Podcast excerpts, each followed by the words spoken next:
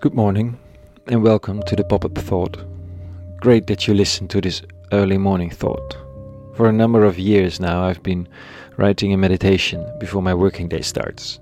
I share it for those who might benefit from it, and sharing it makes me get up in the morning in case I don't feel like getting up. Today, with the title Big Words, Simple Story. Pop up thought, Friday, May 8, 2020.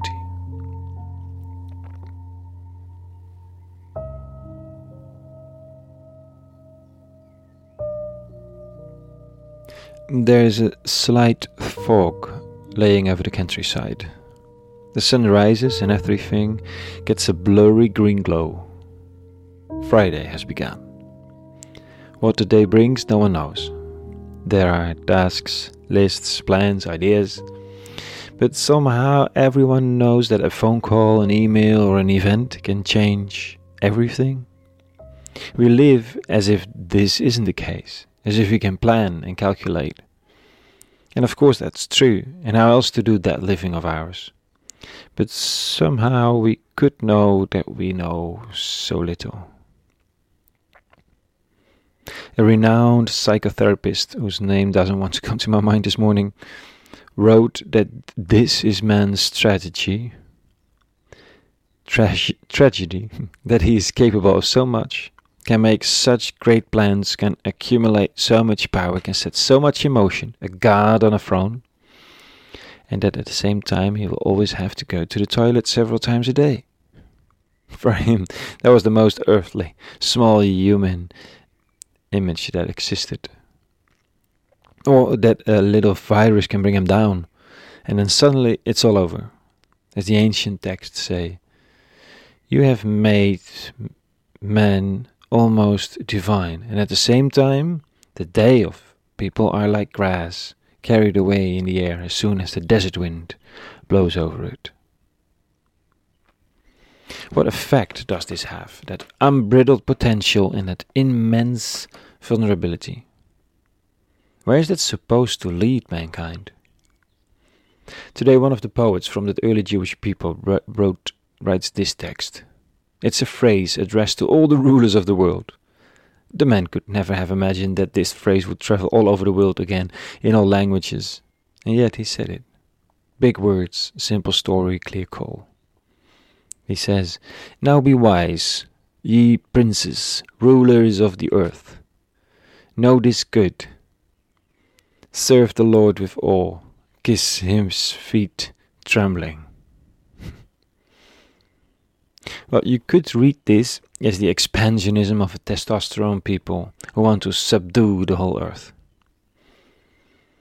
But it could be also something else a simple call to anyone with pretension, power, or influence, and we all are on a large or a smaller scale. The call to realize that there's a power above you that you cannot ignore in fact, the power that you're asked to serve.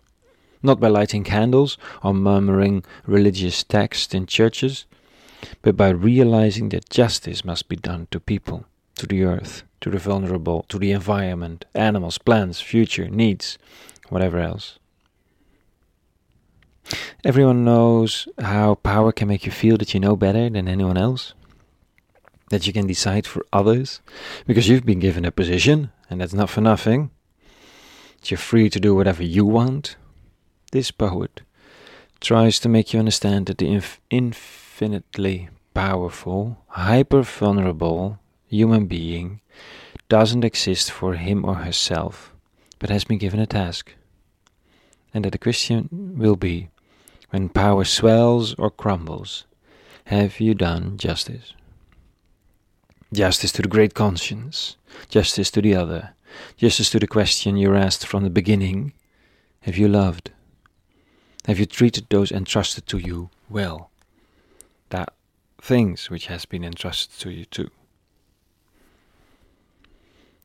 We are free people with a vocation.